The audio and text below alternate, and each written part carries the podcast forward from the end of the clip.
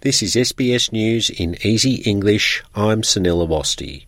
Kathleen Folbig has been pardoned and will walk free from prison after spending 20 years in jail for the deaths of her children.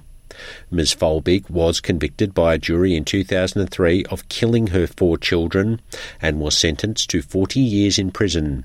A recent inquiry headed by retired Chief Justice of New South Wales Tom Bathurst examined new scientific evidence claiming the deaths may have been due to natural causes. Mr. Bathurst's team concluded there was reasonable doubt about Kathleen Folbig's guilt in all four deaths, New South Wales Attorney General Michael Daley says he has thus recommended Ms Folbig be pardoned. Considering Mr Bathurst's conclusion that he is firmly of the view that there is reasonable doubt as to Ms Folbig's guilt, I consider that his reasons establish exceptional circumstances of the kind that weigh heavily in favour of the grant of a free pardon, and that in the interest of justice Ms Folbig should be released from custody as soon as possible. And so I recommended that the Governor should exercise the royal prerogative of mercy and grant Ms Folbig an unconditional pardon. The Governor agreed. Ms Folbig has now been pardoned. The federal government is prepared to consider further action against the consultancy firm PricewaterhouseCoopers once a police investigation is carried out. The firm, referred to as PwC, is accused of using classified Treasury advice for commercial gain. Federal Treasurer Jim Chalmers calls this sort of thing a substantial breach of faith. The Treasury Department has referred the conduct of the firm to the Australian Federal Police.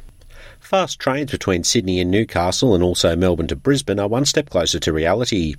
The federal government has announced key board appointments for the new authority it's created to oversee the development of a high speed rail network on the east coast.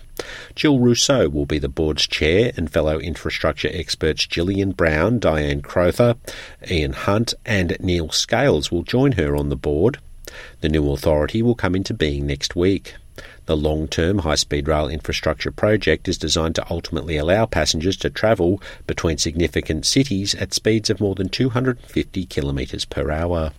A case has been filed in the federal court to repatriate 26 Australian women and children who are trapped in Syria. Save the Children Australia has filed the case on behalf of 17 children and 9 women.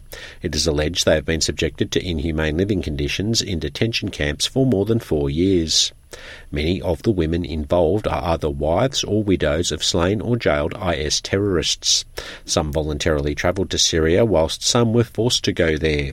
Save the Children Australia says the children are not receiving the appropriate care and medical attention and are being punished for the actions of their parents. The federal government repatriated 17 Australians from Syria last October and 8 Australian children from there in 2019. I'm Sunil. This is SBS News in Easy English.